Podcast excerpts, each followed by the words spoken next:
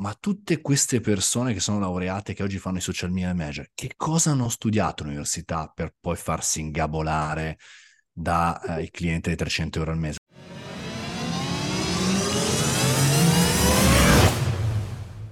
Benvenute e benvenuti a Digital Queens, il podcast dedicato a tutte coloro e tutti coloro che lavorano o vorrebbero lavorare con i social media e a chi vuole semplicemente tenersi aggiornato su cosa sta succedendo nel mondo digital e social. Siamo Ilaria Chiara e oggi parliamo di podcast, startup e social media nel futuro con Mario Moroni, podcaster del caffettino, moderatore di eventi e autore di due libri disruptive come Startup di merda e La fine dei social. Quindi un ospite poliedrico e molto stimolante che ci farà fare un sacco di riflessioni. Ciao Mario, benvenuto, grazie di aver accettato il nostro invito. Ciao a tutte e ciao a tutti. Ciao e bentornati a tutti quanti dopo la nostra pausa estiva. Siamo qui pronti e pronte per riprendere al massimo e iniziamo, come si dice, col botto appunto con Mario che di podcast e di social se ne intende veramente molto, quindi state con noi fino alla fine. Mario, iniziamo raccontando a chi non ti dovesse conoscere chi sei e di cosa ti occupi. Sono Mario Moroni e sono un podcaster e moderatore di eventi. È dal 1999 che lavoro nel mondo digitale, quando ho aperto il mio primo progetto online e sono molto contento di aver vissuto diverse vite. Oggi mi piace raccontarle su, sui pike o nel mio podcast Il Caffettino e devo dire la verità, il mondo del digitale è cambiato veramente, veramente tanto. Quindi ho avuto esperienza sia in azienda che in agenzia, con dei bellissimi progetti e ho avuto anche qualche esperienza fuori dall'Italia. Bene Mario, grazie. Entro subito nel dettaglio e eh, parliamo subito del tuo ultimo libro, la tua ultima fatica, che io ho letto da un po' e che mi ha, mi ha colpito perché insomma è un libro che va un po' fuori dagli schemi da quello che leggiamo di solito, ascoltiamo almeno noi che siamo nella bolla dei social media, no? Quindi l'ho trovato un libro molto interessante, te, no, te no, ne abbiamo già parlato, insomma, anche insieme.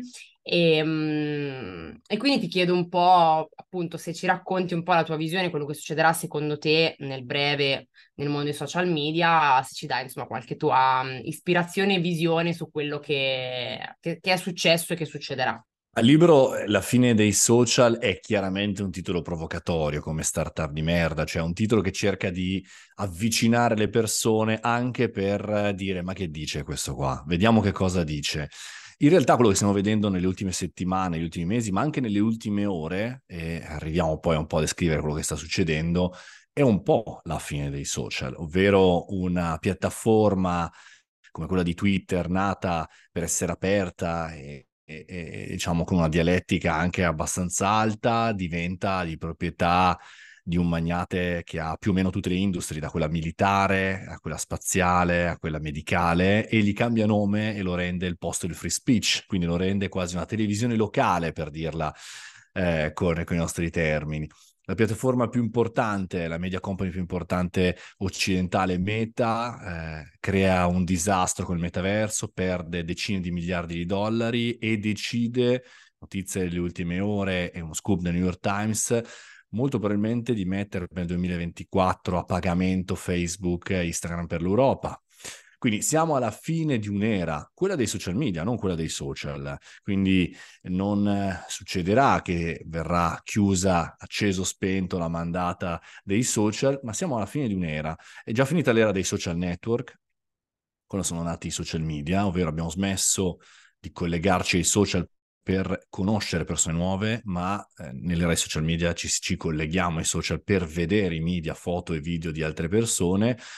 Probabilmente finirà anche quest'era e dove si va sicuramente verso un'era mista, che è quella eh, che stiamo già vivendo ora, cioè social a pagamento, Twitter lo è già tendenzialmente perché se non hai chiaramente un account verificato vedi o sei visto praticamente nulla. L'ultima notizia spoilerata New York Times ci porta anche per Meta in quella direzione e poi social community. L'abbiamo visto durante la pandemia come Telegram e altre piattaforme hanno creato micro comunità totalmente indipendenti dal cosiddetto vecchio feed, cioè ovvero quello che vedi eh, grazie a quello che pubblicano gli altri. Tra l'altro, soprattutto negli ultimi anni, il feed organico di amici è praticamente scomparso, anzi eh, TikTok funziona esattamente al contrario, cioè ti faccio vedere le cose che io credo siano giuste per te e non la rete di contatti. Quindi andiamo verso quest'era, eh, mentre chiaramente si sta creando una nuova era, che è quella delle intelligenze artificiali, quindi quella che verrà eh, a sostituire l'era degli algoritmi. Eh, I social media sono anche tanto di più, sono anche eh, sociale, sono dipendenza, sono anche lavoro, eh, sono informazione, chiaramente tutto questo ci siamo di mezzo noi. Mario, Tutte queste riflessioni sui social sono veramente oro per chi ci ascolta. Ho adorato questa differenziazione tra il social network e il social media, che in effetti quando si parla durante i meeting, queste, queste definizioni sono buttate là, ma ogni cosa ha un senso e bisogna imparare a lasciare, cestinare quelle che non hanno più senso, perché da lì partono le strategie, non si fanno più strategie uh, social, diciamo, si fanno strategie relazionali che passano sui social, no? Tu li usi? Qual Certamente, a- assolutamente sì, li uso e come dicevo prima, non credo che sia un'era che si possa accendere e spegnere molto velocemente, però è chiaro che dobbiamo cominciare a vederli in maniera consapevole. Oggi io non guardo più MTV, eh, malgrado eh, la musica c'è ancora, i video musicali parzialmente ci sono ancora, ma non è più il mio medium per cui io mi avvicino alla scoperta della nuova musica. Non ascolto più neanche lo speaker radiofonico come ero io ragazzino alla vecchia Radio Lupo Solitario per scoprire il nuovo, la nuova band rock che mi poteva piacere, ci sono altri medi, media. E poi guarda, ti dico, eh, l'altro giorno parlavo con un amico e dicevo, caspita, era, era già il 2005 quando mi sono iscritto a Facebook, ero a San Francisco, mi parlavano di questa rete sociale universitaria, mi sembrava qualcosa di nuovo, irripetibile, che forse migliorava il mondo dei forum, no? Ed è successo tutto molto velocemente, forse. Eh, è chiaro che li utilizzo, però dobbiamo essere consapevoli di che cosa utilizziamo, chi utilizza cosa e come spendiamo il nostro tempo. Il mio social preferito è LinkedIn, parzialmente lo è... Anche il an- mio ancora anche un po' Instagram e eh, più che altro per le stories e anche le stories di WhatsApp che sono molto sottovalutate. Eh, LinkedIn perché è il social delle relazioni e appena conosco una persona eh, cerco di, di, di, di, aggiungerla, di verificare se le cose che mi ha detto sono, sono, vere o se ho bevuto l'aperitivo con una persona che mi ha straparlato, poi ha 10 connessioni e non è vero che lavora in quel posto e che ha quell'esperienza eh, che, che, credo fondamentalmente che sia un po' sia, sia, un po' facebookizzato, come dice qualcuno, ma chi se ne frega, è sicuramente un posto ancora abbastanza sano. Mi piace molto Telegram, o meglio, mi, mi, mi piaceva la missione di, di Durov, de, di questi due ragazzi che sono scappati da Putin e sono arrivati a Berlino per creare questo social messaggistica, non mi piace assolutamente come stanno gestendo la sicurezza e la collaborazione con i governi e, e credo che sia un punto a sfavore di Telegram, cosa che ogni tanto, diciamo, mi fa eh, venire voglia di scappare via, però diciamo così, LinkedIn, eh, Instagram eh, e WhatsApp lo metto anche un po' nei social e, e Telegram sicuramente. Allora, un attimo, perché uh, questa cosa di come G- Telegram sta gestendo la sicurezza non era nella nostra scaletta, ma mh, io non lo so, quindi mi piacerebbe che lo raccontassi. Però prima di questo, uh, volevo sapere se mh, secondo te c'è un social che in questo momento risponde più alle esigenze di come le persone stanno online, di cosa ci vanno a fare, perché ci stanno, cioè fra tutti, secondo te, qual è quello che uh, è più sul pezzo, ecco. No, eh, sicuramente allora l- la logica per cui ancora ad oggi parliamo di social media e alcuni quotidiani ancora li, diciamo, li nominano come new media e fa un po' sorridere appunto vuol dire che sono ancora giovane, ma sono quasi, quasi passati vent'anni, ehm, diciamo è, è, è che, che, ce n'è uno che in realtà va bene un po' per tutto ed è un po' la malattia che loro hanno, i founder di queste piattaforme mega giganti, dove cercano di aggiungere funzionalità per fare la piattaforma perfetta, no? TikTok ha da poco lanciato, sta sperimentando TikTok Podcast per aggiungere anche il, il, il consumo medio-lungo di, di contenuti, la stessa Instagram eh, negli anni ha acquisito funzionalità funzionalità dei vari Snapchat e vi dicendo, cercano sempre di eh, aggiungere cose come se gli utenti andassero per le funzionalità. Gli utenti non vanno per le funzionalità dei social, non lo scelgono, eh, non scelgono per questo motivo, lo scelgono per la classica metafora della, della discoteca vuota, no? Tu vuoi andare, più sei giovane, più vuoi andare nel posto dove non sono eh, i tuoi genitori, gli altri, vuoi andare in quello cool, figo e appena ci va eh, quello che ti sta sulle scatole, oppure persone più, eh, più, vecchie, vai via e non vuoi entrare in una totalmente vuota, vuoi entrare solamente in una cool. Ed è per questo motivo che da TikTok stanno andando via i ragazzi giovani e ci vanno solo i boomer anche a guardare eh, le belle ragazze, chiaramente stereotipo e cerco di eh, semplificare per far passare il messaggio. Eh, io non credo che ce ne sia uno che risponda al meglio per tutti, credo che bisogna in qualche maniera fare il discorso contrario, cioè qual è giusto per me, qual è che, risponde a, alle mie esigenze, non di intrattenimento, perché intrattenimento a questo punto le persone che ci stanno ascoltando magari fanno anche altro. Eh, noi addetti ai lavori quale ci aiuta di più? Ecco, io credo fermamente bisogna essere molto bravi non social e non necessariamente essere presenti su tutto per far schifo su tutti, cioè dobbiamo essere presenti, destinare il nostro tempo che è la cosa più preziosa e che non si può comprare e quindi che dobbiamo tenere in considerazione e cercare di capire qual è, qual è il nostro business, no? Cioè come si chiede alle startup, cioè come, come fai i tuoi soldi, no? A Y Combinator, eh, vendi a, a, un milione di persone un, un prodotto da due dollari o, o vendi a, a, uno o pochissimi prodotti costosissimi. Ecco, credo che la maggior parte dei professionisti in Italia non abbia capito qual è il proprio business. Per cui ci facciamo la domanda: sper- qual è il migliore che ci andiamo tutti e risolviamo la nostra vita? E tutti crisi di identità. Quante volte l'abbiamo detto in questo, in questo podcast, Ilaria, che questo o quel social hanno Crisi di identità, esatto. Iniziano una cosa, vanno, vanno fortissimo, poi dicono no, aspetta un attimo, cambiamo. Sì, sì, crisi di identità dei social, ma anche problematiche manageriali, come accennava adesso Mario, cioè in azienda anche da capire, no? Spesso le aziende non sanno dove, dove vogliono andare a parare molto spesso, quindi anche capire qual è il social giusto per loro è sempre un problema. Torniamo un secondo a Telegram, che Chiara era interessata, ma eh, comunque anch'io perché seguo delle persone che parlano proprio di, di, queste tematiche legate alle guerre, ehm, movimenti politico-sociali e economici eh, su Telegram. Quindi raccontaci quello che ci stavi un po' spoilerando prima, che comunque è sempre interessante, insomma, sapere. Ma guarda, no, no, no, non parlo di cose lontane, faccio una semplificazione prendendo uno degli ultimi fatti di cronaca?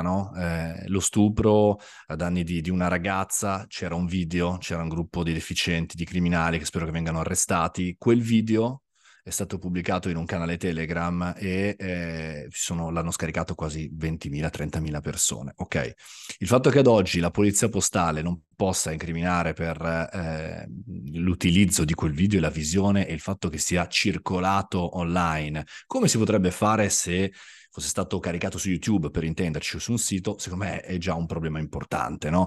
Poi è chiaro, se vogliamo andare eh, possiamo allargare la, la, la, la cosa, no? Eh, eh, ASL 2 Abruzzo, diciamo, dei, dei, dei lamer attaccano questo, l'azienda ospedaliera, eh, la ricattano, chiedono milioni di, di euro di, di risarcimento, eh, ASL non paga, prendono tutti i dati di bambini, eh, di adulti, ma, malati oncologici, vi dicendo, lo sbattono online su Telegram o sul deep web. Questo è un punto che secondo me ancora ha la persona comune e non mi, e non mi, non mi stupisce, ma ai professionisti, agli imprenditori, ai lavori, alle aziende, ai brand ancora non è chiaro. Non è che non è, internet non è uno scherzo da questo punto di vista, non è diverso dalla criminalità. Ecco, su questo io mi, mi aspetto che una piattaforma importante come Telegram faccia la stessa cosa che sta facendo Meta che sta facendo anche LinkedIn, che sta facendo Google, no? eh, l'amico Matteo Flora con le sue attività contro il revenge porn eh, è a stretto contatto con queste piattaforme, per cui se una persona carica un video su queste piattaforme, eh, loro collaborano e in qualche ora viene eliminato, poi viene ripubblicato, sappiamo bene le logiche, no? Ecco, sul fatto che noi non abbiamo questa possibilità con Telegram e che non, non, i governi non ci possano eh, lavorare, vi dicendo, secondo me è un qualcosa di stupefacente, no? Ancora nel 2023. È chiaro che eh, bisogna fare un discorso ancora diverso, bisogna anche raccontare alle persone, magari non ai vostri ascoltatori, ma alle persone che non siamo più nella internet degli anni 90, cioè una sola rete internet. Siamo ormai da una decina d'anni in un contesto delle pluri-internet, cioè la internet europea con il GDPR, con alcune regole, forse sovra burocratizzata, ma che ci tutela moltissimo, uno degli ultimi casi OpenAI, ma anche l'abbiamo visto negli ultimi, negli ultimi, giorni che cosa sta riuscendo a fare anche con Meta per l'utilizzo dei dati e per quello che non mettono a pagamento. C'è la internet americana che vive dei suoi dati, delle sue situazioni, eh, per lo più a, a doppia tra- transizione democratica e repubblicana, a seconda delle ere agisce per le proprie company, ma è molto avversaria al mondo asiatico, alla internet asiatica, ed è per questo motivo che in Montana dal primo gennaio TikTok non si può più t- utilizzare e anche in altri paesi. C'è l'internet asiatica che agisce con i suoi movimenti e con la sua comunicazione. C'è un'internet africana, nuova, terra di conquista, c'è un internet eh, anche eh, che appartiene ad altri territori, insomma ci sono diverse situazioni, quella araba per esempio, non siamo più nell'era della singola internet dove noi possiamo collegarci e pensare di essere liberi e felici, c'è un mondo. E a questo punto di vista eh, il fatto che le piattaforme che noi crediamo siano tutto, ma non lo sono, eh, non, non, siano così tanto responsive con il nostro mondo occidentale, secondo me è un problema. Quando lo sono invece bisogna sottolinearlo come sta facendo Meta ed altri. Quindi è un, è un, mondo questo molto più complicato rispetto a quello che noi dipingiamo giustamente al bar con la birretta in mano parlando di Facebook non lo usa più nessuno oppure fai questo post e, e tutte le persone verranno nel tuo ristorante. Ecco, eh, per fare un esempio, quello che sta cercando di fare oggi Elon Musk che è trasformare ex, ex Twitter nella nuova WeChat, ovvero una piattaforma, un'app multipotenziale dove ci sarà delivery, dove ci sarà eh, probabilmente la presa eh, del, del, del, cinema eh, anziché del, eh, della messaggistica. È proprio questo, cioè creare una piattaforma che sia sovranazionale e anche sovracontinentale. Mi è venuto in mente, ah, scusami, la, quello che sta succedendo anche in Francia sullo sharing, per esempio, no?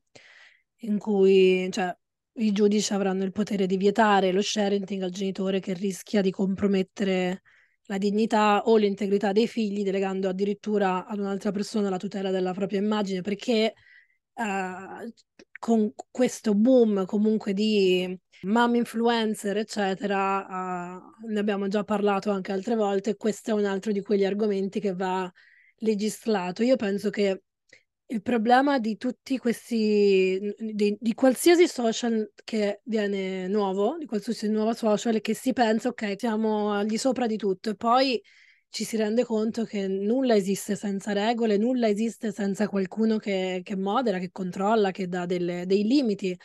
L'anarchia, insomma, non, non funziona, il caos e quindi sono tutti argomenti che uh, di, di, cui ne abbiamo anche parlato, di cui ne sento parlare, uh, che fanno tutti parte sicuramente dello, dello stesso problema. Cioè ci, c'è ancora qualcosa che manca uh, dall'alto, eh, però poi gli utenti ovviamente. Io credo che sia un problema che, che, manca qualcosa dal basso, cioè nel senso che noi continuiamo a cercare di... Eh, di annoiarci, far passare il tempo più velocemente, di avere qualche cosa che ci annoi, che ci annebbi e quindi quando entriamo nei feed continuiamo a scrollare perché scegliamo di voler far passare il tempo, di perdere tempo. Proprio il verbo dell'intrattenimento, solo che malgrado ci sono mille conferenze, mille studi che paragonano l'utilizzo dei social a la nicotina, all'alcol, a tutte le possibili dipendenze fisiche e psicologiche, noi crediamo di essere quelli che, a cui non succede mai, no? È come quando andiamo in giro ubriachi, senza cintura, alle due di notte, senza luci e crediamo, ma a noi non potrà accadere nulla. Ed è la stessa identica cosa che facciamo quando abbiamo in mano uno smartphone. Qual è la differenza? rispetto a eh, qualche anno fa, è che ad oggi questa cosa necessariamente è, è per noi sopravvivenza. Se noi non utilizziamo i social media, appunto non, non andiamo avanti nel nostro lavoro, no? siamo in qualche maniera estraniati eh, dalla, dalla, vita sociale, non abbiamo i contatti, cosa fai? Esci dalla piattaforma Meta, quindi non utilizzi più WhatsApp, non utilizzi più i social media eh, ed è una scelta che uno oggi non può più fare, quindi bisogna in qualche maniera in realtà sia sicuramente, eh, come dicevi giustamente tu Chiara, sì che dall'alto quindi noi siamo molto fortunati ad essere in Europa, eh, l'Europa continui a, legiferare e, e, grazie anche al garante italiano abbiamo bloccato OpenAI in Italia per fargli almeno fare il gesto di cambiare sui minorenni la, la, tecnologia, l'accesso alla tecnologia, ma dobbiamo continuare, ma dobbiamo avere anche noi una consapevolezza sul fatto che quella roba lì è come quando adesso guardiamo i film di Humphrey Bogart, diciamo, ma quanto fuma questo? Cioè, è la pubblicità, è il fatto di quanto noi stessi siamo eh, promotori della nostra stessa dipendenza. Quindi ci vuole della consapevolezza e anche dire i social media tendenzialmente sono, sono business, non, non sono intrattenimento. Appunto perché sono business, tu sai che molti di coloro che ci ascoltano sono social media managers, marketers, uh, creators, digital strategist, comunque uh, si lavora sui social, no? Chi lavora sui social.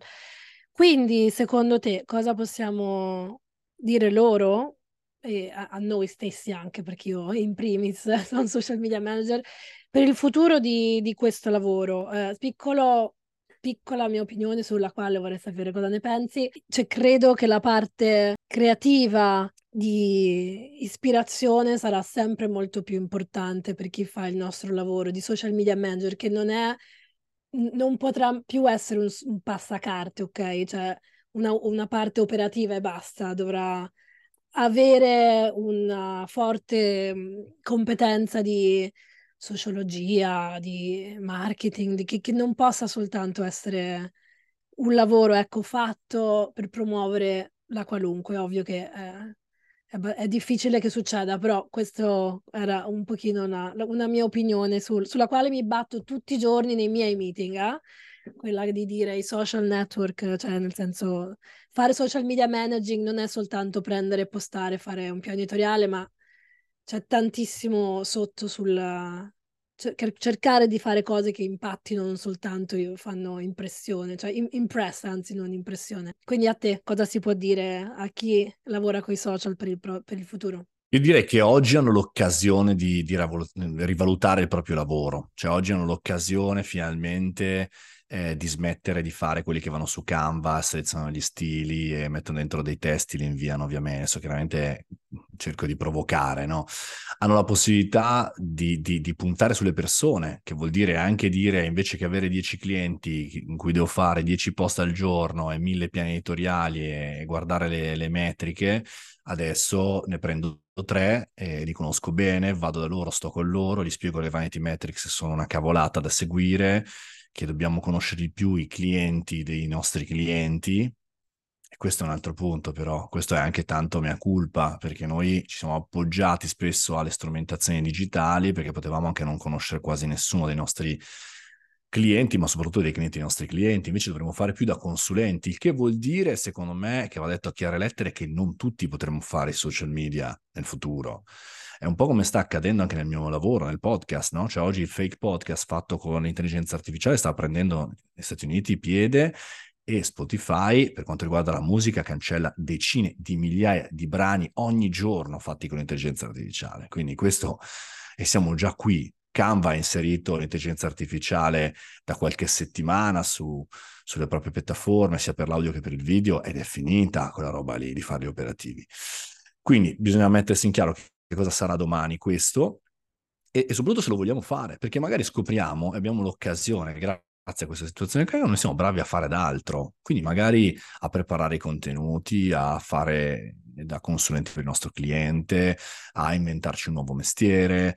Eh, quindi è chiaro che dovremmo essere più presenti offline, quindi il Purtroppo un po' il mito abbiamo vissuto negli ultimi anni del remote working forzato o, o, scelto per chi ha la possibilità di sceglierlo, un po' va a cadere perché dobbiamo essere più vicini alle persone, dobbiamo ascoltarle, non dobbiamo solamente leggere le mail o, i WhatsApp, dovremmo essere più educatori dei nostri clienti, a imparare a fargli imparare come si lavora, come si fa un brief che serve nel mondo digitale. Ecco, io credo che nel futuro tutti questi creator digitali, questi strategy dovranno fare strategia, dovranno fare attività consulenziali e quindi lavorare più offline, lavorare più in maniera presente, non so se in maniera creativa perché bisogna capire che cos'è la creatività, eh, se la creatività è inventarsi un nuovo slogan forse non lo, non lo è più, eh, però trovare soluzioni sicuramente sì, essere un bravissimo, una bravissima risolutrice di problemi, forse quello è creatività. Ecco, andiamo verso quello che ancora non abbiamo non abbiamo ben concepito, però mi è chiaro che non tutti potremo farlo, continuerà a diminuire il numero di persone che lavorano nel digitale ad alti livelli, è già quello che sta succedendo in Italia, no? Se guardiamo eh, rispetto a vent'anni fa, quando sono, quando sono, nati i social media, sono diminuite le persone eh, che guadagnano tanto da questa industria, no? Sono aumentati i partita IVA sotto i 30.000 euro, ma questi sono interessanti, però non, non, rappresentano la creatività o diciamo la fascia alta, rappresentano la forza operativa. Ecco, questo secondo me è interessante da, da vedere ed è già successo in tantissime industrie, anche nel quella web è già successo successa con i programmatori, è già successa con i designer, è già successa con gli analisti, eh, succede, succede, ciclicamente, ogni 4-5 anni accade. Quindi avere chiaro questo, avere chiaro che secondo me abbiamo un'occasione per poter rivalutare, scegliere un nuovo lavoro eh, o farlo evolvere, secondo me è una grande, una grande possibilità. Più, e, e qua poi chiudo, più eh, c'è gap tra noi e i nostri clienti, più abbiamo la percezione di poter guadagnare da questa ignoranza. Ma ad oggi questa cosa sempre di più non c'è. Mi viene un esempio quando una quindicina d'anni fa Google cominciò a mandare a casa eh, o dei clienti o in azienda i buoni no, da 70-80 dollari per fare advertising, eh, ci fu una soluzione popolare delle agenzie che disse ah vanno a rubare i nostri clienti. Ecco, sta succedendo la stessa cosa ma non con le cartoline mandate a casa, no? neanche con le telefonate in azienda, eh, con l'intelligenza artificiale. La maggior parte del servizio clienti Google è stato ormai già sostituito e lo sarà così anche per quanto riguarda i social media. Eh, e quindi andiamo verso quest'ottica che non è necessariamente negativa. Eh, e quindi è solamente un, un'ottica di scelta, non, non, non, dobbiamo annoiarci, dobbiamo prendere, fare una bella valutazione di noi stessi, fare una bella lavagna pro e contro e scegliere, cioè quello che fanno gli imprenditori, scegliere tutti i giorni. Allora, quello che a me piace di Mario è che mh, mm, cioè, ti riesce a dare una visione, eh, bello perché parli proprio di impegno delle persone, di cose che ormai sembra quasi che non si debba parlare più, no?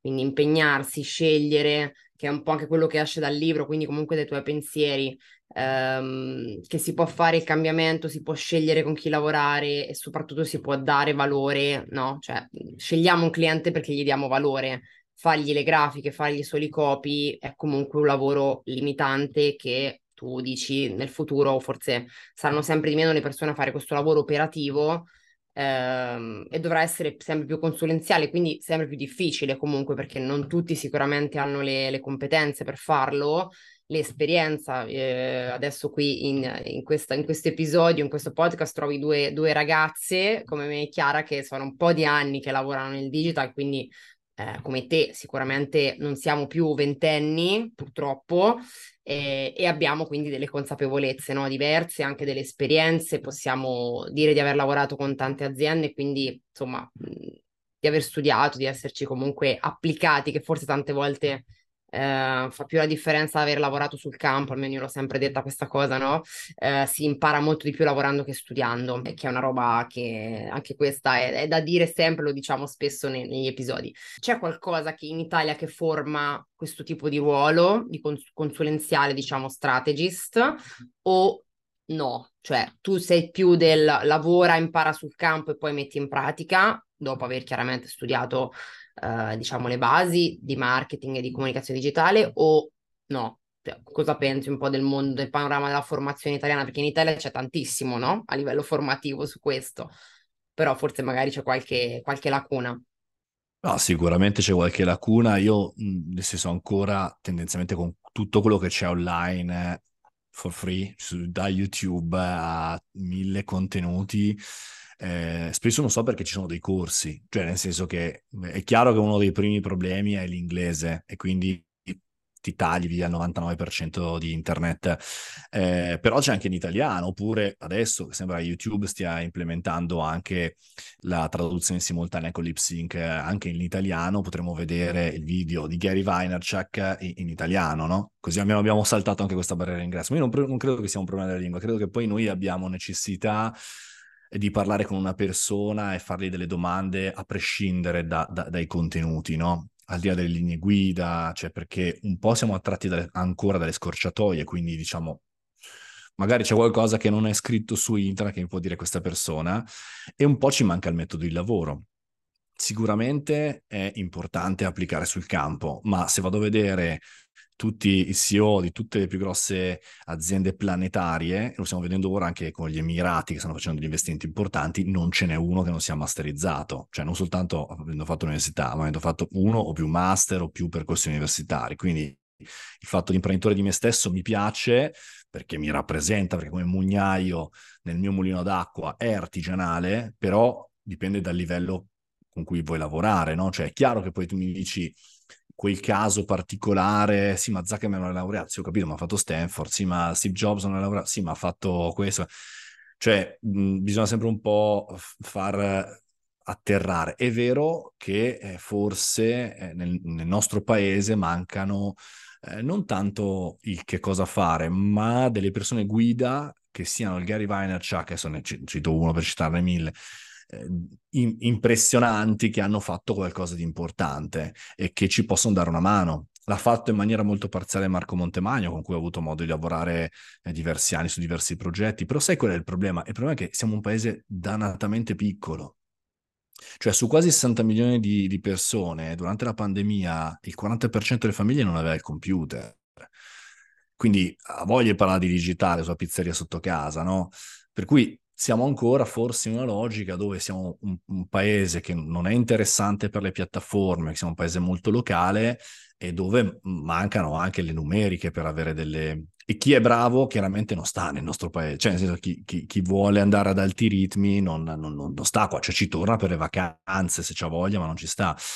Quindi direi manca sicuramente un percorso, eh, manca un percorso educativo, io su questo continuo a battere anche nel mio caffettino podcast in che si muovano le scuole elementari, medie eh, a, a muoversi sui social media e ci sia una scuola per i genitori per affrontare i social media per i ragazzi, ed è assurdo come Meta questa settimana ha lanciato uno strumento che si chiama Supervisione per i genitori che ha testato in Canada, negli Stati Uniti e in UK, l'ha lanciato in Italia e il, Ministero il Ministero dell'Istruzione non ci abbia collaborato. Cioè quella roba è, è una cosa assurda, no? Quindi viviamo, secondo me, per risponderti poi alla tua domanda, in una situazione a due velocità, dove si va da una parte, dove noi addetti ai lavori cerchiamo di spingere il più possibile questo dannato masso eh, no, sulla, sulla collina, e dall'altra parte gente che è seduta eh, su, su, su, delle bellissime panchine che, che, che, spera che a un certo punto qualcuno faccia qualcosa. Quindi se dovesse capitare fuori eh, poi nel prossimo futuro una persona che è abile nel comunicare i social a professionisti che devono lavorare sui social, eh, credo che serva e non vedo l'ora di conoscerlo. Magari sei tu. no. Sarai tu. Uh, no, beh, sei già abbastanza impegnato, infatti volevo, vabbè, innanzitutto sì, grazie per questa, per queste riflessioni, c'è tanto su cui riflettere. Uh, stavo ragionando che il discorso di um, passare più tempo con, con, i clienti, fargli più domande, ascoltare di più, uh, è, è, è come se fossero due punti distan- molto distanti tra di loro, cioè ci sono i clienti che veramente di digital non capiscono nulla, che la pensano come te, che, che di digital ne capisci tantissimo su questo discorso della presenza e del stargli dietro, di entrare a contatto, no?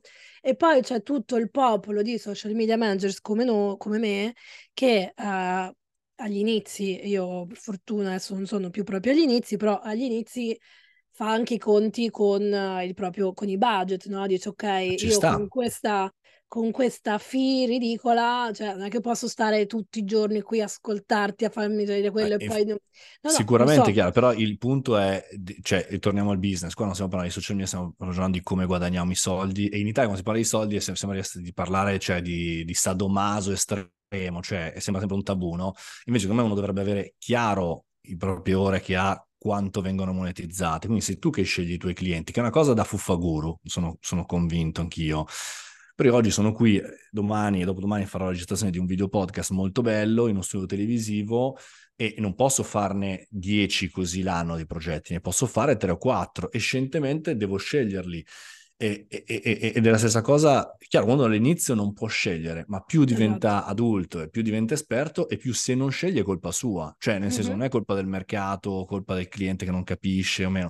Se uno non c'ha tempo da dedicare alla propria comunicazione social, vuol dire che non ha capito i social, vuol dire che è un cliente tossico, un cliente che ti, ti scrive il 15 di agosto perché il 16 deve essere pubblicato un post, è uno che magari sull'invettiva una sera prende il cellulare e pubblica lui un post, è quel prototipo lì e lo conosciamo. Quindi, secondo me è proprio lì, cioè è brutta da dire, però possiamo scegliere o non possiamo scegliere. Se non possiamo scegliere, è, è fare l'operaio e va bene, è legittimo, è assolutamente decoroso, ma non facciamo troppo i naif. Se invece possiamo scegliere, caspita, facciamo pesare i nostri galloni, la nostra abilità creativa e facciamocela pagare.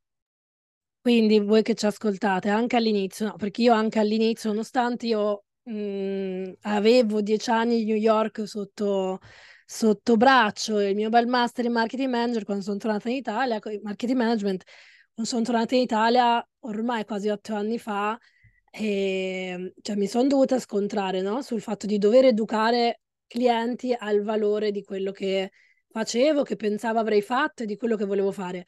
È più semplice sicuramente eh, dopo un po', però chi ci sta ascoltando, io sono d'accordissimo su questa cosa del cercate di lavorare per persone che perlomeno vogliono imparare, perlomeno mh, non sono pigre e si informano anche tra, insomma, da soli. Cioè io dei miei clienti forse che non sapevano molto bene, condividevo dei, blo- dei post, dei podcast, degli episodi, dei e se non li leggi, se non provi, è la stessa cosa che, eh, cioè poi non puoi chiedermi a me che io mi interessi dall'inizio alla fine del tuo prodotto, del tuo sistema di produzione, se tu anche non fai questo passo verso di me, perché è, è una cosa che deve essere fatta da entrambi. Quindi il cliente con il social media manager, il marketing manager devono essere entrambi consapevoli che si ha bisogno l'uno dell'altro e il fatto che eh, vi paghino non è che vi stanno facendo un favore, ok? Non è che perché vi pagano vi possono chiedere eh, di tutto appunto il 15 di agosto. Quindi questa è una cosa, sembra banale, ma io sono in tante chat di social media managers alla prima armi o anche no, e queste cose succedono veramente mh, con- continuamente e vedo dei preventivi veramente ridicoli, cioè che anche chi ha la partita IVA col forfettario dice vabbè, allora lo fai, gra- allora fai volontariato, apri un, dici pro bono e dici io faccio pro bono perché mi piace, però veramente non... um, Però mi, mi eh, chiedo, eh, io, no- io non sono laureato, purtroppo perché ho cominciato a lavorare con, con il mio primo progetto, la mia prima startup a 15 anni, mi è esplosa, quindi non sono riuscito a... da un certo punto di vista è andata bene, ma prima o poi farò un percorso che, che ho già individuato, ma ci vuole di tempo. cosa, di cosa dici? Mi, allora, mi piacerebbe fare, e poi ti rispondo, avevo una cosa da dirti, mi piacerebbe fare filosofia etica applicata all'innovazione, che è una cosa che stanno facendo a Stanford, stanno facendo anche in diverse università, perché il trend oggi non è più STEM, perché stiamo parlando da 15 anni, cioè se tu non, non- non hai logiche, di, diciamo, eh, collegate alla tecnologia, è come dire, non sai parlare in italiano, neanche più in inglese, ma la, la, diciamo, la responsabilità delle persone in azienda verso quello che sarà l'etica nel prossimo futuro. Eh, dicevo, io non sono laureato, no? Però io mi chiedo, ma tutte queste persone che sono laureate, che oggi fanno i social media manager, che cosa hanno studiato all'università per poi farsi ingabolare dai clienti dei 300 euro al mese? Vuol dire che l'economia non l'hanno fatta, quel giorno non erano a lezione. E torno all'ottica del, del percorso primario negli studi, no? Se io, io ho un figlio piccolino che sono infatti terrorizzato da, da questa situazione, io spero che quando lui sarà elementari o al massimo alle medie ci sia qualche cosa di economia finanziaria personale, cioè di come funziona il tuo borsellino, altrimenti lo faremo noi come famiglia o troveremo qualche soluzione, perché questo è il, è il punto iniziale, no? Se tu pensi che i soldi appartengano a, agli dei, a seconda di quale regione uno appartiene, non sia una cosa che si può essere messa in discussione, è chiaro che poi avrai il cellulare a rate, il televisore a rate, 14 piattaforme di streaming attive ognuno sul mese e alla fine prenderai il cliente da 300-400 euro al mese perché manca quella roba lì, che non stiamo parlando di social, tecnologia e innovazione, stiamo parlando di borsellino casalingo, cioè quindi non di NDA da firmare, business futuri, cioè foglio di carta, quello che faceva il nonno, costi, ricavi, e punto, e quanto si riesce a risparmiare. Secondo me torniamo sempre lì, siamo ancora troppo ignoranti e probabilmente quando facciamo business e comunichiamo essere business eh, di noi stessi, imprenditori di noi stessi, ci manca l'ABC guardiamo sempre la roba incredibile che potrà sconvolgere il mondo, ma poi alla fine ci siamo accorti di OpenAI. Di fare i preventivi, sì, sì, ma è vero, io anche io piena di ragazzi e ragazze volenterosi, ma che poi non riescono a fare un preventivo, non sanno fare una fattura, hanno paura a chiedere soldi. Quindi assolutamente l'economia andrebbe insegnata anche quella alle elementari, dalle elementari in poi, secondo me, oltre a digital e oltre anche a rispetto dell'altro sesso, ma qui entriamo su un'altra roba che insomma ne apriamo troppe, troppe finestre oggi. Tutto in famiglia, tutto colpa dei genitori. So già di aver Sempre. scelto un ruolo pessimo nella mia vita. Eh, voi, voi genitori siete condannati e dannati volendolo peraltro. Sì, peraltro. Eh, tornando a noi, eh, anzi, cambiando eh, tema, che poi è quello centrale che ci interessa sempre molto, che è quello dei podcast. Quindi sono un sacco di persone che vorrebbero iniziare a fare podcasting, noi lo facciamo ormai da tre anni, più o meno come te, in realtà Mario, no, tu hai iniziato forse prima, però il caffettino... Sì, il caffettino c'è, c'è, c'è, c'è, da sei anni, eh, fatto festeggiato Botto. il compleanno poco tempo fa. Ho visto e... mille, la, il compleanno delle mille puntate in cui comunque eri un po'... hai, fatto la puntata un po' scazzata, cioè nel senso hai detto stavo per smollare tutto, giusto? Cioè eh, se arri- arrivi a un punto che un attimo c'è avuto il, il momento di, di down, come è normale che sia, dopo sei anni di daily news, perché tu tutte le mattine esci le notizie del giorno, quindi un impegno abbastanza, anzi direi mh, mm, impattante, che ovviamente organizzerai, chiaramente non starai tutti i giorni alle 7 di mattina collegato, però ah, molto spesso sì, immagino. E, ehm, mh, ti chiediamo, al di là di, vabbè, eh, sui podcast abbiamo già fatto altri episodi, andateveli ad ascoltare su come farli, eccetera. Eh, a te chiediamo un po' come magari cercare di trovare l'ispirazione, no? Perché comunque uscire tutti i giorni per sei anni è mh, mm, una roba grossa, cioè noi lo facciamo da tre anni ogni 15 giorni e comunque siamo, ci impegna perché poi soprattutto non è solo su di noi ma invitiamo persone, quindi dobbiamo matchare le agende, trovare persone interessanti, cercare di dare sempre un valore, quindi insomma cerchiamo di comunque fa- eh, renderli degli episodi interessanti perché altrimenti fare le, le interviste no? lascia magari un po' il tempo che trova. Quindi come troviamo ispirazione e motivazione per proseguire su un progetto che, come quello dei podcast, deve essere costante perché altrimenti perde un po' di valore? Beh, chiaramente il caffettino è, è, un esempio forse estremo, nel senso che comunque il caffettino ad oggi è arrivato quasi alla puntata 1500, siamo attorno a 1475-76 secondo del giorno in cui andrà in onda questa puntata e, ed è appunto un extra daily, quindi non è neanche un daily dal lunedì al venerdì, ed è, c'è anche il sabato e la domenica da, da qualche anno. Eh, conduco anche altri podcast, nel senso comunque faccio diversi brandcast, quindi podcast di, di aziende, quindi li scriviamo, quindi li scegliamo insieme, insieme al cliente e se devo dire le cose che in realtà mi ispirano per entrambe le situazioni, sia diciamo il caffettino che la parte di, eh, di, di brand, è il mio interesse. Sembra una cosa banale, però eh, cerco sempre di trovare qualche cosa che a me interessa di quel podcast, che mi può eh, aiutare a scoprire cose che non conosco. Faccio l'esempio di un, di un, podcast che ho condotto per Pfizer Italia durante la, la pandemia.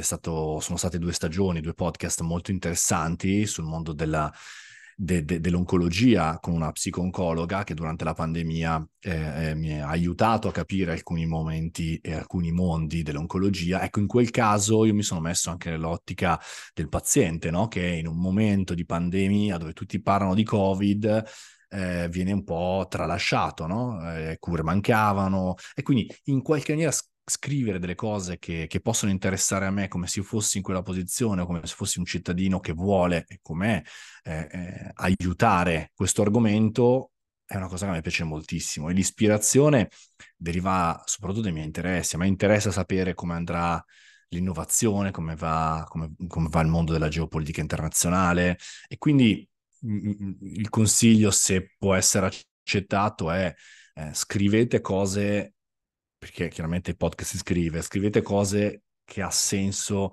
che in qualche maniera eh, possano, po- possano migliorarvi. Non il cliente, no, non l'ascoltatore. Cioè, a me piace molto la logica del suona non per la tua audience, no? Ma c- cerca di farlo per te. Cioè, per, perché scrivi quel progetto? Qual è la cosa in cui tu vai tendenzialmente a scoprire cose nuove? E infatti è un po' contro altare io non sono magari molto bravo oppure non accetto i lavori su cose che ho già trattato, tendenzialmente potrei andare a, un po' così a ruota libera perché già le so o penso di saperle. Ecco. Mi piace molto invece sperimentare e, ehm, e, e, questo mi porta a scrivere, a leggere dei libri con maggiore interesse, a partecipare a delle conferenze, a iscrivermi a dei corsi, solo per capire meglio quella tematica lì. E credo che il podcast andrà sempre più in quella direzione, sempre più verso il che cosa ne pensa quella persona di quell'argomento e molto meno gli esseri umani faranno oggi ti spieghiamo questa cosa, non gli frega niente a nessuno, cioè credo sarà sempre più una versione soggettiva quello che potrà far rimanere l'essere umano attivo sul mercato, no? Al di là di tutta la narrativa della, della, fiction, che quella ha totalmente un'altra tipologia di situazione, infatti i budget continuano a aumentare, no? Cioè per, per, i, per i, podcast narrativi ormai siamo arrivati a budget molto simili alle serie TV eh, di Netflix o di Amazon Prime, quindi da questo punto di vista mi avvicinerei per questo. Praticamente sì, hai risposto alla nostra prossima domanda che era, cioè o almeno l'hai anticipata, se credi che i podcast uh, saranno il futuro della comunicazione o comunque avranno un ruolo predominante.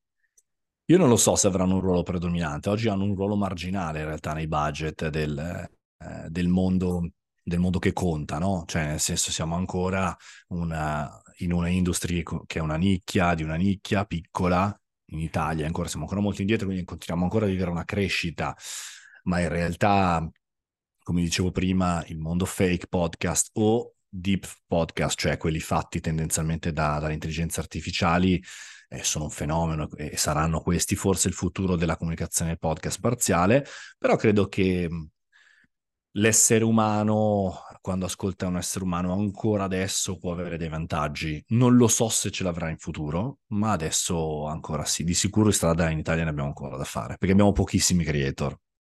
Tu pensa che noi siamo le uniche due donne Vai. che parlano di digital, cioè l'unico podcast di digital di, due, di, di, di donne in Italia.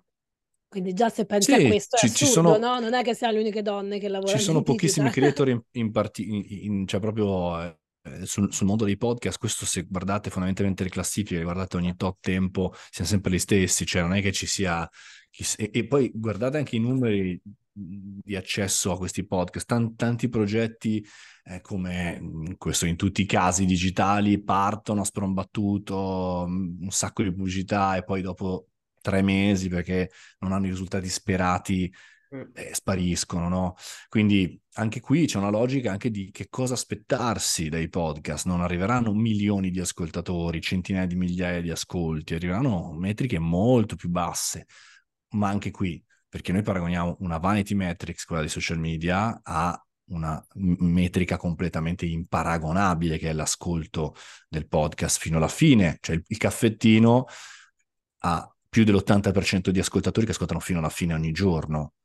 Quindi vuol dire che quelle persone che siano una, 10, 100, 10 milioni ha un valore assoluto rispetto a un video, no? Io di solito quando parlo con i colleghi che fanno videomaking dicono che un tuo ascolto è come mille visualizzazioni di, su YouTube, no? Ed è così. io ho una relazione che è molto diversa, però da questo punto di vista poi chiaramente bisogna mettere sul mercato e bisogna spiegarlo alle persone che si avvicinano a questo strumento. Pensi io credo di sì, io credo di sì, lo vedo anche con eh, sia gli, gli, sponsor del caffettino che anche con i brandcast. Spero eh, però che eh, le aziende siano pronte nel senso che ad, o- ad oggi ancora nel 2023, credo sarà così anche parzialmente nel 2024, mm. Per alcune aziende sarà ancora una novità, no? Magari sono sei anni, vi dicendo, e si avvicineranno a un, anche una logica mista di video podcasting che in realtà sono delle interviste video, quindi in realtà cioè, i podcast hanno una scrittura molto parziale continuerà a aumentare perché c'è ancora un mercato nuovo, no? C'è ancora il mercato dell'ascoltatore di podcast, è ancora un ascoltatore di fascia alta, alto spendente, che ha tempo, eh, che è acculturato, ma manca tutto un mercato, il mondo dello sport, adesso non perché quello che anche io guardo calcio, però tendenzialmente l'uomo comune, la donna comune sui podcast ci sta arrivando adesso, forse. Quindi vediamo, ecco, questo secondo me dipende che offerta perché? c'è anche i branded podcast che io vedo, no? Cioè sono diversi, anche di, di, di grandi aziende, sono tutti comunque delle, delle micro serie, no? Cioè iniziano e finiscono, hanno un inizio e una fine, sono brevi, sono 5-10 episodi, anche molti di quelli che hai fatto tu, ma anche tanti di quelli che ho ascoltato io, insomma anche in passato di grandissime aziende, nominavi Pfizer, mi ricordo Mini, insomma mh, tantissime realtà anche che fanno psicologia, no? Adesso hanno fatto i podcast. Quindi sono sempre progetti spot. Secondo te perché? Perché comunque mh, mhmm, vogliono vedere come va, che è grandiss- la grandissima frase che dicono quasi tutti quelli che approcciano un nuovo, un nuovo prodotto, un nuovo servizio. Quindi vediamo com'è sti podcast, capiamo, poi vedono i numeri, si, si, si, si scazzano, scusate il francese, e quindi chiudono lì il budget perché comunque siamo in pochi in Italia, che è quello che io mi ricordo che leggevamo anche dei dati un po' di tempo fa in cui comunque anche in America iniziava un po' a scendere il numero degli, degli, ascoltatori dei podcast, quindi figuriamoci in Italia dove siamo molti, molti, molti, molti, molti meno. Parleremo molto di podcast in questa stagione perché avremo altri due podcaster con noi nelle prossime puntate, quindi seguiteci. Um, lo diceva anche lui questa cosa che dici tu, cioè un ascolto, un, un ascolto di podcast ha molto più valore di una visualizzazione su Instagram, no? Uh, perché non è veloce, perché la persona sta lì, ti ascolta, si emoziona, segue il racconto, no? E quindi per questo che vanno molto di moda i, rom- i romanzi, le, i crime, no? Le storie, le avventure, queste cose qua. Mm, quindi secondo te nei branded post, perché io penso che fondamentalmente quando poi arrivano i, i budget e le aziende cambiano le cose, no? Secondo te cambierà un po' o che visione hai, visto che tu sono un po' di anni che fai queste cose? Guarda, non, non, ho la sfera di cristallo e, ho, e, e vivo di, corrent- di, entusiasmo alternato, cioè nel senso ci sono dei momenti dell'anno, della stagione dove vedo eh, che, che, che, che, sta arrivando il momento giusto e che quindi tante aziende che magari che erano fuori non, eh, si, si, avvicinano e fanno e ci sono dei momenti in cui vedo che in realtà è, è secondo me molto, molto anche sclerotizzato, cioè dipende anche qui come funziona stiamo vedendo come le, le aziende che curano podcast, le agenzie, quelle che hanno detto rivoluzioneremo il mondo, hanno in Italia tutti i conti in rosso. E stiamo vedendo come anche la stessa Spotify sta continuando a tagliare e ha annullato per, per quest'anno, credo forse anche il prossimo, le produzioni originali, quindi non è che è l'Eldorado. Però è vero anche che chi fa dei progetti, diciamo, molto più dedicati ha dei risultati e riesce a collegare. Ti dico, guarda, l'esempio per, per, me tra i miei clienti continuativi è BASF, che è una multinazionale sul mondo della chimica, che ha deciso di creare un podcast con me, si chiama Minuti di riso, che parla ai coltivatori di riso. Sai quanti sono i coltivatori di riso? Gli ascoltatori del podcast. Quindi sono pochi, ma, sono pochi, ma tendenzialmente fa un prodotto pazzesco e se tu vai, in, fermaci, ti capita di andare in una campagna e vedi uno su un trattore, gli chiedi ma scusa ma tu a che podcast ascolti, ti dirà minuti di riso di BASF. Quindi secondo me dobbiamo anche un po' rivalutare l'aspettativa, no? se, se, se, cominciamo a pensare che il podcast è il nuovo social media o la nuova televisione o la nuova radio, cioè la scorciatoia per esplodere, diventare ricchi e famosi, può darsi, c'è qualcuno che, che, che arriverà sicuramente, ma non lo è per il mercato. No? E, e, secondo me anche i numeri delle, delle metriche che vediamo dei podcast ci raccontano le false metriche dei social. No, lo stesso brand, magari pazzesco, gigante, non riesce a fare gli stessi perché? No, spesso anche su TikTok adesso c'è una continua diatriba sulle, sui numeri che sembrano non essere corretti, lo è stato così in passato anche per altre piattaforme. È chiaro che, che c'è anche questo argomento, no? Quindi da questo punto di vista io credo, spero, incrocio le dita, che il mercato continuerà ad andare avanti nel mondo del podcast, ma soprattutto cre- spero che ci sia maggiore consapevolezza nelle aziende, che comunque sia vivono nel mondo reale e quindi hanno tagli, hanno problemi, hanno cambiamenti di budget ogni 5 minuti, perché se c'è una guerra, c'è una pandemia, se c'è un nuovo casino, se c'è... cambiano totalmente. Eh, e quindi l'estrema globalizzazione porta anche a questo e, e, e succede, succede continuamente. Quindi fare una previsione secondo me è anche, anche sbagliato perché qua va vissuto tutto alla giornata. Tra l'altro va anche sempre su di noi, no? nel senso che se siamo sì. consulenti siamo noi a dover educare il cliente a dirgli guarda, dal podcast riceverai questo, da Instagram riceverai quest'altro, quindi è sempre un tema di come presentiamo no? gli eventuali prodotti o progetti ai brand, ai nostri clienti o potenziali clienti. E quindi... chi sono i clienti dei nostri clienti? Perché se noi andiamo a proporre un podcast narrativo per le 10 migliori storie di, ma poi dobbiamo vendere so, il beverage più, più, più, semplice possibile, la pizzeria sotto casa, non, non dobbiamo fare un, be- un, business, diciamo un marketing nazionale per andare a vendere le pizze sotto casa, cioè anche lì no, cioè è uno strumento che può raccontare delle cose cose. Il caso Taffo è unico, nel senso che è l'unica azienda locale che fa marketing nazionale. Però c'è Riccardo Pirrone che è un matto, e Riccardo eh, va bene, ma è l'unica azienda che fa questo.